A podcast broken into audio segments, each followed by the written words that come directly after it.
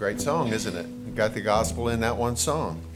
Where would we be if the resurrection never happened? Where would we be if the resurrection never happened? Lost. We'd be lost, right? We'd be lost. We'd have no assurance that Jesus died for our sins and that his sin paid the price because him raising from the grave was a vindication that, yes, Jesus was the spotless lamb who was slain for the world, and uh, his sacrifice was totally acceptable. I hope you have your Bible. Uh, turn to Second Thessalonians chapter 2, verses 1 through 17 is where we're going to be today. If you got the Pew Bible, I think it's on page 989, same place we were last, last week. So we're going to be talking about standing firm in uncertain times. Seems like Paul talks about this a lot, doesn't it? Seems like we preach on this a lot.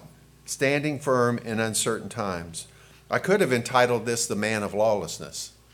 Uh, I didn't title it that because really the purpose of this is not necessarily to describe this man of lawlessness, but is to encourage us to stand firm in uncertain times. That's the message that we need to get today is to stand firm in uncertain times. And who do we stand firm in?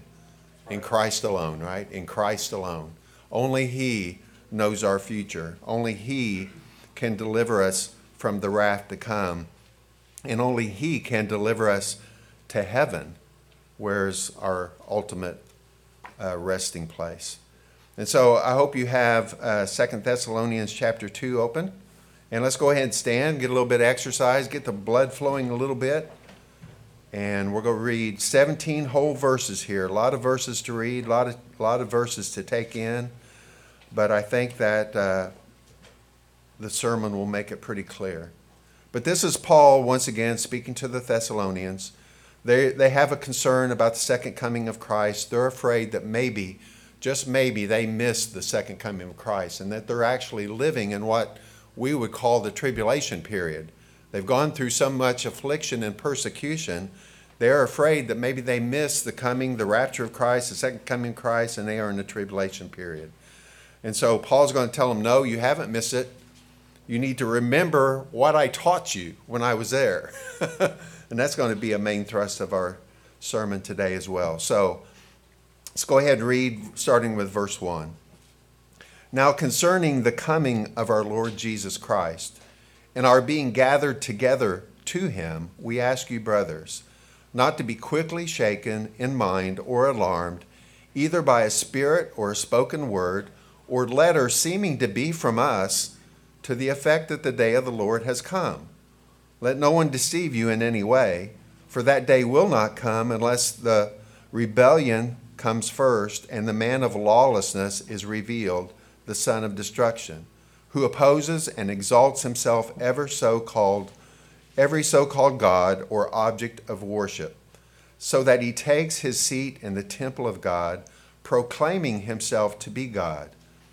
Do you not remember that when I was with you I told you these things? And you know what is restraining him now so that he may be revealed in his time. For the mystery of lawlessness is already at work. Only he who now restrains it will do so until he is out of the way. And then the lawless one will be revealed, whom the Lord Jesus will kill with the breath of his mouth and bring to nothing by the appearance of his coming. The coming of the lawless one is by the activity of Satan, with all power and false signs and wonders, and with all wicked deception for those who are perishing, because they refuse to love the truth and so be saved. Therefore, God sends them a strong delusion, so that they may believe what is false, in order that all may be condemned who did not believe the truth, but had pleasure in unrighteousness. But we ought always to give thanks to God for you, brothers beloved by the Lord, because God chose you as the firstfruits to be saved, through sanctification by the Spirit and belief in the truth. To this he called you through our gospel so that you may obtain the glory of our Lord Jesus Christ. So then, brothers, stand firm and hold to the traditions that you were taught by us, either by our spoken word or by our letter. Now may the Lord Jesus Christ Himself and God our Father, who loved us and gave us eternal comfort and good hope through grace, comfort your hearts and establish them in every good word and work. Let's pray. Father, we thank you so much for the opportunity that we have to read this scripture together here today, to go through it, to see what it means and to see what it means for us. What difference will it make in our life? How can we be more like Christ? How can we do your will because of what we are reading today? And we pray that you would teach us and guide us and direct us so at the end of this that we would have a clarity of the understanding of the scripture and we would also have clarity in how you want to us to apply it to our lives. And we ask all these things in Christ's name. Amen. Well, if you remember last week, I, know it's been seven days. I know a lot has happened this last seven days, but uh, I'm, I'm just going to try to keep focused on the Word of God. That's what God has asked me to do is to preach the Word of God, not necessarily be a, a political commentator in any way. Uh, although I have strong feelings, obviously, about what happened this week and what, what, what is going on, and continue to pray for God's will for our nation. But last week, uh, we learned a little bit differently last week. Our sermon was a little bit different. It didn't focus as we focused on the meaning of the text, but the outline of my sermon was actually the application that we were to make. And I hope you had an opportunity this week to kind of put that in practice. Maybe you didn't think about it. Well, this is your reminder that Paul used this with the Thessalonians when he was speaking to them. That first of all, he greeted them in kindness, he greeted them. And we are to greet people in kindness as well. He was thankful for their life and everything that God was doing in their life. And I think when we meet people, we should be thankful for their lives as well, as well, what they mean to our church, what they mean to the kingdom of God. And then, thirdly, he encouraged them by sharing some portion of the Word of God with them. And I think we should be ready to do that as well. And so our quiet times become very important. If we're having a daily quiet time, then we're more likely to receive a word from God that we can share with someone, encourage them. Uh, I don't think God ever gives us something in the Word that we're supposed to kind of keep for ourselves and store it up and it's supposed to be delivered out to people. And then he closed by praying for them. And so I, I think if we were to follow those as we meet people both in the church and outside the church, that uh, it would give us kind of a, a better uh, opportunity to sh- ultimately share Christ with them. And to be honest, you guys are pretty good at this. you guys are good at this. You're, got, you're good at greeting people. You're, you're good at being thankful for people that you have in your life and encouraging and praying. But uh, let's do better as God gives us an opportunity to do that. Now, the Word of God also in, in the first chapter that we talked about had some pretty severe things that they talked about. They talked about how the, the Thessalonians had been afflicted, but God was going to give them relief for their affliction when He came. And aren't you thankful for that? When Jesus comes again and we see Him, He is going to give us relief from all of our afflictions.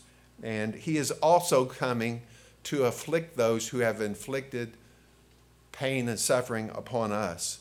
And so there will be judgment. And it says in verse 8 of chapter 1, it says, The Lord Jesus is going to be revealed from heaven with his mighty angels in flaming fire, inflicting vengeance on those who do not know God and those who do not obey the gospel of our Lord Jesus Christ. So there is a, definitely a challenge there for us as well to live our lives in such a way that we maximize the number of people we, that we can share the gospel with. And so we, you know, I'm getting way off my sermon, but we need to look at all avenues of sharing our faith, right? You know, whether it's Facebook or Instagram or YouTube videos or in person. I, I for one, like in person. I think that's the ideal. But we can't uh, we can't uh, just limit ourselves to that, especially in these days. I think there's other ways that we can share the gospel as well and invite people to church as well. And so there is this judgment that's going to come, and we want to warn, we want to share the good news with as many people as we can. And so as we go to our section of scripture today, uh, really the main message is in that last part that we read about. We are to stand firm in what we have been taught. And so, even though we're going through uncertain times, it's difficult maybe maybe it's easy for us to sway and to turn away from the true gospel. Maybe it's even possible that we might be thinking, well, this gospel message just doesn't work. You know, we tell people and they seem like they're fleeing the other direction. Now, let me tell you that it does work when God is in it. when God's Holy Spirit is there and convicting, it works and it works every time. So, our, our reason for uh, doubt is not in the gospel message. We know that the scripture says that the harvest is plentiful, but the laborers are few. And so there is a harvest out there to, for us to receive. But we need to have more laborers. We need to be sharing Christ in new and different ways while maintaining the same message. But he tells these listeners here, the Thessalonians, he says to stand firm in what you have been taught. And he tells us, I think, even how to do that. First of all, he says in verse 5, he says to remember your teaching. He says it precisely this way He says, Do you not remember that when I was with, with you, still with you, I told you these things? And Paul is maybe chastising them a little bit here he's saying, We've gone through this before about the end times. We've gone through this about the gospel before, and you seem like you didn't get it. Or it seems like maybe you've let someone else come in and tell you something different. But I'm going to remind you, just in case you forgot it. But I think this is a really a challenge for us to accept our Sunday school teaching, our sermons on Sunday mornings, our teachings on Wednesday night, our quiet times, take them really seriously, right? We should take them really serious as God's opportunity to speak to us as teachers, as pastors. It's their opportunity to not share their word, but to share God's word with you. And so that's why I have always at least given you something to write some notes down on. Because you're more likely to remember, more likely to take serious if you write some notes down. And so he says, Remember what I taught you, remember the gospel message. And I'm going to share with you one more time, he says, about this second day or this uh, second coming of Christ. And I'm going to go through it with you so that you're sure what I'm talking about. And first of all, he says, We will be gathered together with the Lord. Amen we will be gathered together. Look at verse 1. It says, Now concerning the coming of our Lord Jesus Christ and our being gathered together with him, we ask you, brothers. We will be gathered together with the Lord. This is a term that we've used in the past called the rapture. If you notice in verse 2, there's actually two terms that I think are different events. There's the coming of the Lord Jesus and there's our being gathered together with him. So this could be a little bit confusing, but we've talked about it before. I think most of us in here believe in the rapture of the church before the tribulation. And the tribulation is a period of time that will come where uh, it's going to be much worse than today. let's, let's just put it that way.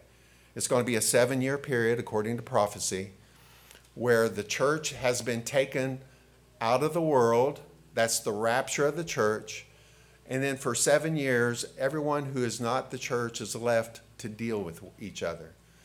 And it's spoken of in the Bible as a time of Jacob's trouble or a time of great tribulation. And so I believe this first verse here is talking about the gathering together of us to Him, which is the rapture, and then it's talking about the coming of our Lord Jesus Christ, is where Jesus Christ comes back to earth after the time of tribulation. Does everyone get that? So we have the rapture of the church. It's taken up to heaven to be with the Lord. We have seven years of tribulation. And then we have the second coming of the Lord Jesus Christ, where he will physically descend from heaven. Every eye will see him he will land on the Mount of Olives. The Mount of Olives will split in two, and he will put, uh, he will bring peace to the world through war, right? He will silence all of those who have come upon Israel and wanting to destroy Israel. So, the Lord will come after a period of the great tribulation, but Paul is telling them this has not happened yet. They're thinking this has already happened. They're thinking maybe the church has been taken and I'm left here in the tribulation. They're confused because someone has been telling them something different. But Paul is saying this hasn't happened yet. He's saying you've been misled by either a spoken word that someone gave that was not an apostle. Uh, it's maybe from a letter someone sent claiming to be an apostle or they weren't. Or maybe, uh, maybe it's from a spirit. Maybe it's just a, an emotion or a thought or uh, some demonic spirit who's given you this idea. But he says, This is not what I taught you. You need to remember what I taught you. The coming of the Lord will not happen, happen. He says, first of all, until the rebellion happens. That's is that what your version says, or maybe apostasy? Might say apostasy if you have the King James version. If you have English Standard Version, it's probably going to say rebellion. Let me tell you something that's interesting about this word rebellion. I did not know this. I always thought it was apostasy.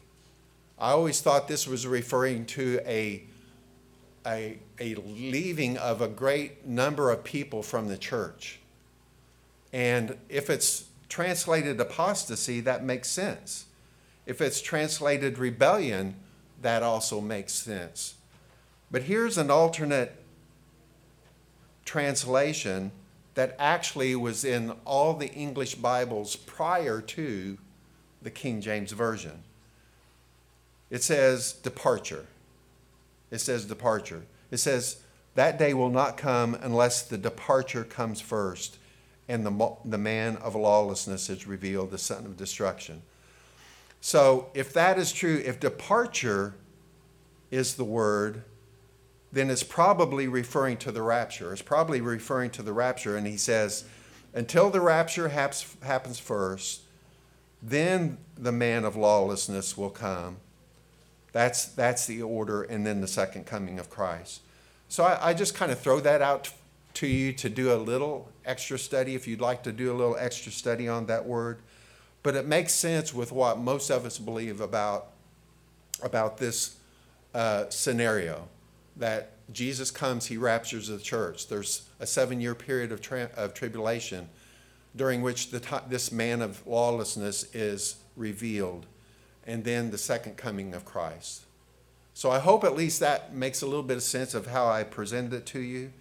But he says this will not happen until the departure or the rebellion or the apostasy happens first, and then the man of lawlessness of, will be revealed.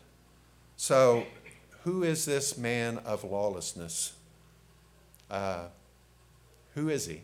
Anyone have a name? We don't have a name, do we? We're not given a name for this person. But we are having him being described for us here and in 1 John, the Apostle John calls him the Antichrist. So that gives us a little bit of an idea of what this person is like. He is going to be a man who opposes everything that Jesus stands up for. He is going to be just the opposite. He is going to have tremendous power during, during this period of tribulation. It is said through different prophetical uh, sections of Scripture that he will make a covenant with the nation of Israel for a seven year period. And he will promise that they will have peace during that seven year period. You might see why it's kind of interesting to keep our eye on Israel and what's going on in the nation of Israel. There's been a lot of movement recently in the nation of Israel. There have been certain countries who have recognized Israel as a nation, whereas before they would not recognize Israel as a nation. And uh, the, the current president, the president, uh, President Trump, has been working very hard with his uh, his son-in-law to help establish peace and security in this land uh, of Egypt. And so I'm not saying anything about who the man of lawlessness has come. You, you might be saying, well, do you think President Trump is this man of lawlessness? No, I do not. Do you think Biden is the man of lawlessness? No, I don't think Biden is a man of lawlessness. But there is going to come someone who possibly might be alive today who will be this man of lawlessness, who is also termed the son of destruction. And doesn't that tell us a little bit about who he is? He will come saying that he is bringing peace and security, but he will not. He will bring destruction, and this is not a good thing for us. He is able, according to the scripture that we read today, to perform miracles and wonders. They will be false miracles and wonders, and they will be by the power of Satan. And so he will be tremendously powerful, tremendously charismatic. The whole world at one point will follow him, except for, save those few Christians during the tribulation period who come to faith during the tribulation. It says in our scripture today that he will oppose all other gods, even the God that we know is the one true God. He exalts himself. He doesn't exalt some other God. We exalt God, the Lord God, and we praise and honor him. He will exalt himself and he will proclaim himself to be God during this seven year period of tribulation. It's prophesied that he will do this halfway through the seven year period of tribulation. That he will actually go into the temple, which has been rebuilt, and he will declare himself to be God, which of course is blasphemy, right? You know that God is not going to let that stand forever. He will not let that stand forever. But he will, for a period of probably about three and a half years, he will sit in the temple as though he were God. And the people will reverence him as God. He will deceive those who do not believe and had pleasure in unrighteousness, and uh, he will deceive many away from the Lord. So it gives a kind of a grim picture, right? now, thankfully, because of the grace of the Lord Jesus Christ, we who have been saved on this side of the tribulation, we will be raptured and we will avoid this time of tribulation upon the earth. That's what I believe. That's what I believe the scripture says. And you might say, well, that's not fair. There have been people who have suffered, you know, down through the ages for Christ. And yes, there, there has been. There are people suffering today. There are people being put today because they claim the name of Jesus Christ. But we, according to 1 Thessalonians 5:19, have been delivered from the wrath that is to come. It's a grace of God. We, I do not believe we will go through the tribulation. There will be people during the tribulation who come to know Christ, and they will suffer, and most likely uh, they will be decapitated for their faith, because that will be the mode of execution during the tribulation. It's just a terrible time to think about. And this should give us an impetus to share the gospel with people now, right? We should share the gospel now. We won't have the opportunity after the rapture. There will be people who come to know Christ and share the gospel, but like I said, they will probably lose their faith. Plus, look at verses 11 and 12. I, I just know someone probably has a question about verses 11 and 12. But about this time, it, it says that God sends them. Let's go back to verse 10. And with all wicked deception, for those who are perishing because they refuse to love the truth and so be saved. We know people like that today, right? They refuse to love the truth and so be saved. Verse 11 it says, Therefore God sends them a strong delusion so that they may believe what is false, in order that all may be condemned who did not believe the truth but had pleasure in unrighteousness. And just some very sobering verses. And people will ask, Well, what does this mean? What, what's, what's he talking about? And I'll tell you what I think it's talking about. I think he's talking about people on this side of the rapture who have the opportunity to hear the gospel, but they say, I don't want any of that. I don't want any of that. You know people like that. That's just not me. I'm not there at that time. You know, maybe for later in my life. They give all these kind of excuses, but that's the people that I believe that he's talking about when the rapture happens, they will be left behind on this earth, right? They will be left behind on this earth.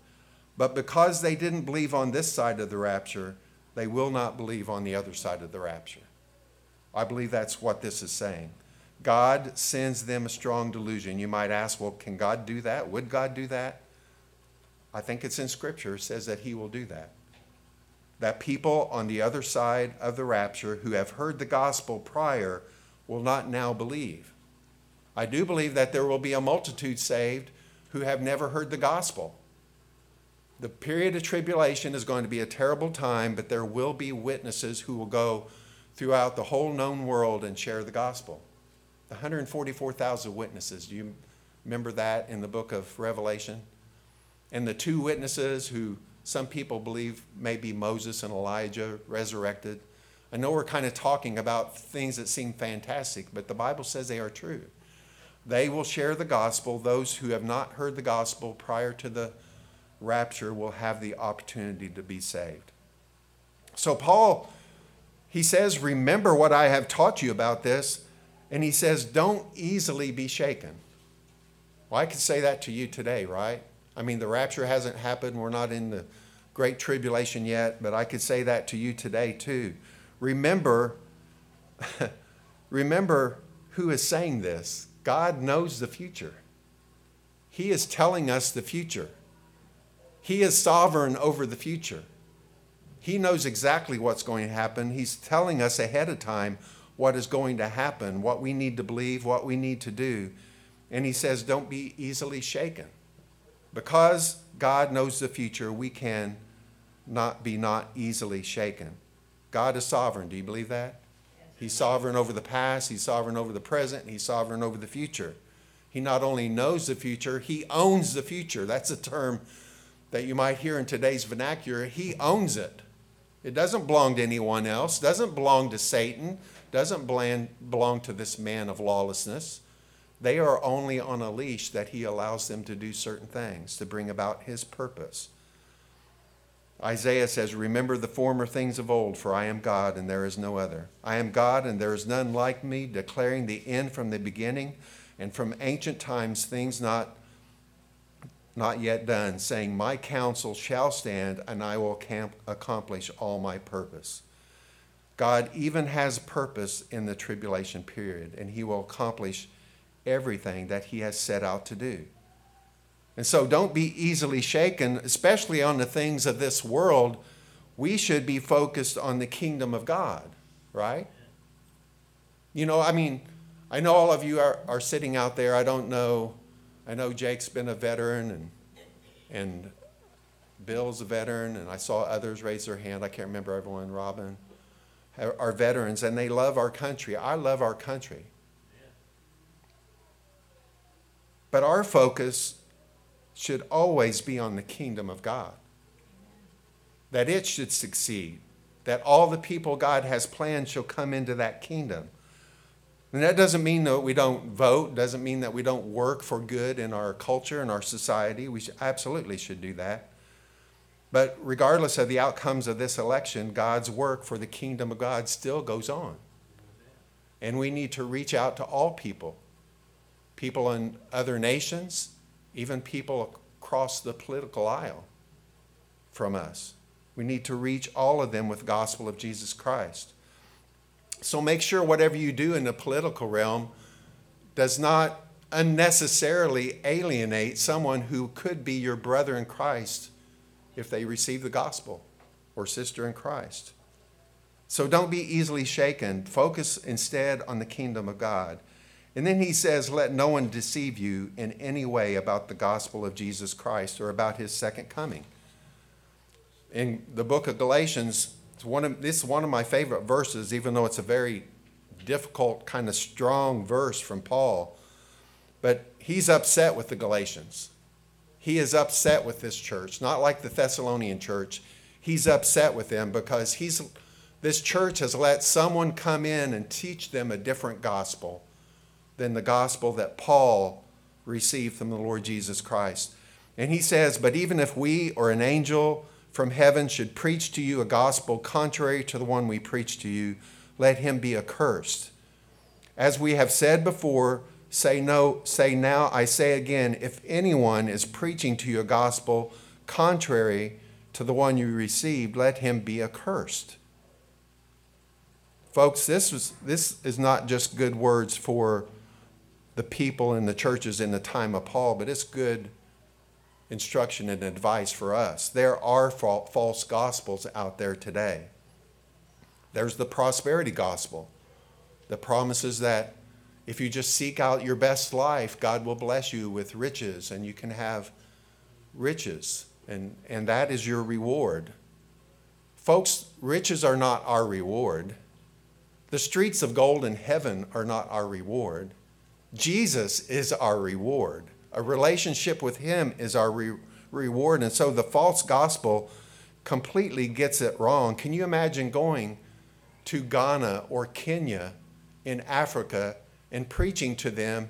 If you just trust in Jesus, you're going to be rich and have all the wealth that you need. It's ludicrous. They're not going to have that. They're not going to have those riches, but they can have the riches of Christ, the spiritual riches that we have stored up for us in the heavenly places.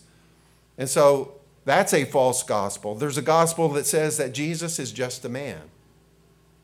This is the gospel that preaches that he's, he's just a teacher. He was a good teacher. He's a kind teacher. Most people in the United States, even if they're atheists, would say, Yes, Jesus is a good man. We need to follow his teach- teachings and love one another. And Jesus did teach that we are to love one another, but he taught much more than that. He taught that we need him as a Savior, that we need to have our sins reconciled for, that we need to be forgiven of our sins. And Jesus is not just a man, he is the God man. He is God who came in the flesh and lived as a man so that he could die for our sins. Then there's the gospel that says Jesus alone is not enough. This was the gospel that had been taught into the Galatians by these false teachers. They came in and said, Well, yeah, faith in Jesus is fine, but you also need to follow the Mosaic law. You need to have uh, your, your young men circumcised. And only when, once they're circumcised can they be included in the family of God. It's the Jesus alone is not enough gospel. And it is heresy. it is heresy. It is wrong. We cannot add to the gospel any kind of a requirement to the gospel. Jesus come says, "Come uh, to me, all who are uh, labored and heavy laden, and I will give you rest." It's a it's a trusting in Jesus Christ alone. He accomplished everything that we need on the cross. It's by grace, not by works, right? It's by grace alone. There's a gospel that says Jesus is not God. That's the other side of the coin. This is Jehovah Witnesses. This is the Mormons who say that Jesus is a God, but you can be a God too. No, Jesus is the one true God. He is the Jehovah of the Old Testament. It doesn't take anything for, away from the Father to say that Jesus is God. He had to be God to be perfect, the perfect sacrifice for us. And to say that Jesus is not God is to say that Jesus is not God is not the gospel. And there are other ones. There's Jesus plus good works, which is similar to Jesus is not enough. Um, there's Jesus plus the church. There's Jesus plus being good. There's Jesus plus being baptized. There's uh, many, many false gospels. But the true gospel, of course, is that salvation is by grace through faith in Jesus Christ alone. Alone. And so, regardless if you receive some thought from a spirit or a spoken word from someone else or a letter, um, someone says, Send me money and I'll send you a prayer cloth and your sins will be forgiven, reject that. Accept the one true gospel, which is Jesus Christ and Jesus alone. And so, finishing up here today, we get back to our original supposition stand firm and hold to the, to the traditions you were taught during these difficult times. Stand firm, continue to preach the gospel. Verse 15 says, So then, brothers, stand firm and hold to the traditions that were taught by us either by spoken word or by our letter, not someone else's letter, but their spoken word, and that has been recorded in the Bible for us. So stand firm. people today are being deceived. Sadly, there are people here today who are being deceived. They're not here today who are being deceived. And so here's my recommendation to you. How can we stand firm and hold to the traditions you were taught? Just five quick things, really quick. First of all, we need to be in Christ, right? We need to be a believer in Christ. But just five, thing about, five things about God's Word. Listen well to the Word of God. Listen well to the Word of God. I know listening, like we're in, we're in the setting right now, it's one of the hardest things that we do. I, I know I've sat in the pew for a long time. It's one of the hardest things for us to do to keep our focus. It's easy to look outside. But take some notes, write some things down, keep engaged, make your pastor do a good job. you know, uh, tell, tell him when I didn't get that particular point. You know, let me know. Or you didn't explain that clearly enough. Or you weren't passionate enough, enough about it. But learn to listen well to the Word of God.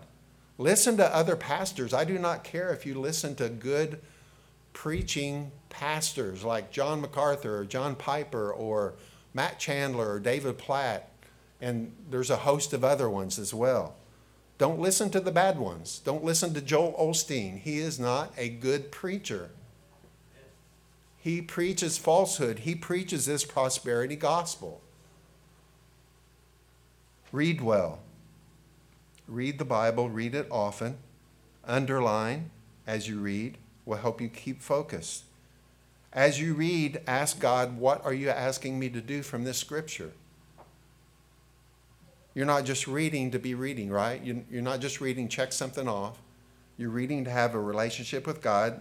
So have a conversation with Him as you're reading. Ask Him, what are you trying to tell me today? Listen well, read well, study well.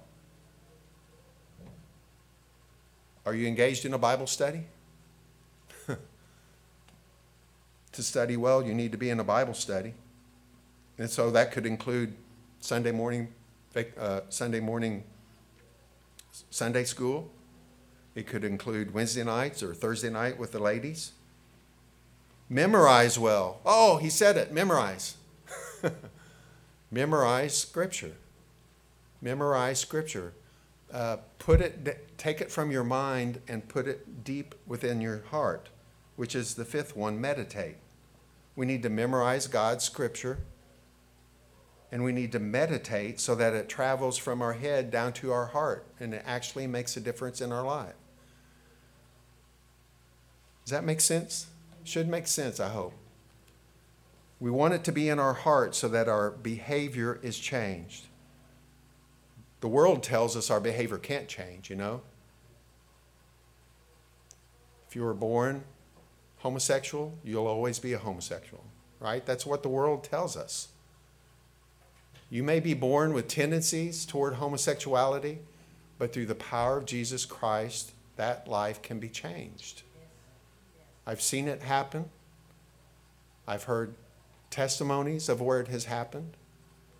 It's happened in my family. and so continue to pray for those who struggle. And it is a struggle for them.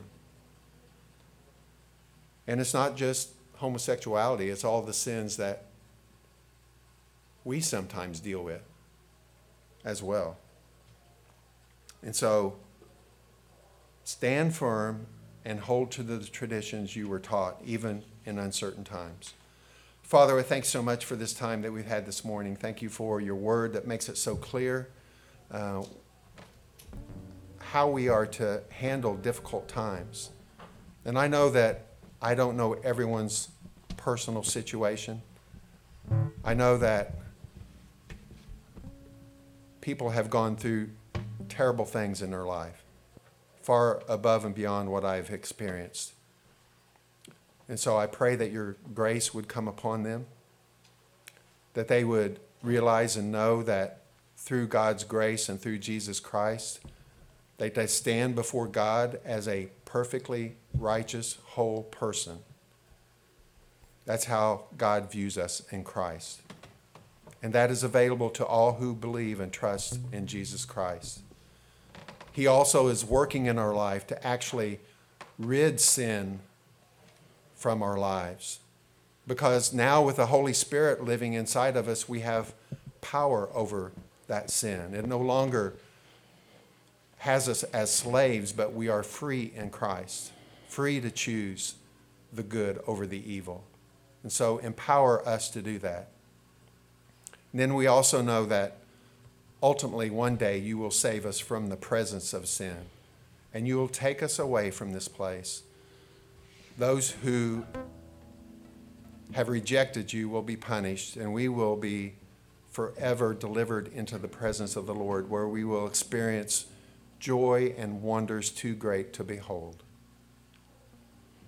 Even so, Jesus, come. We pray that you would come.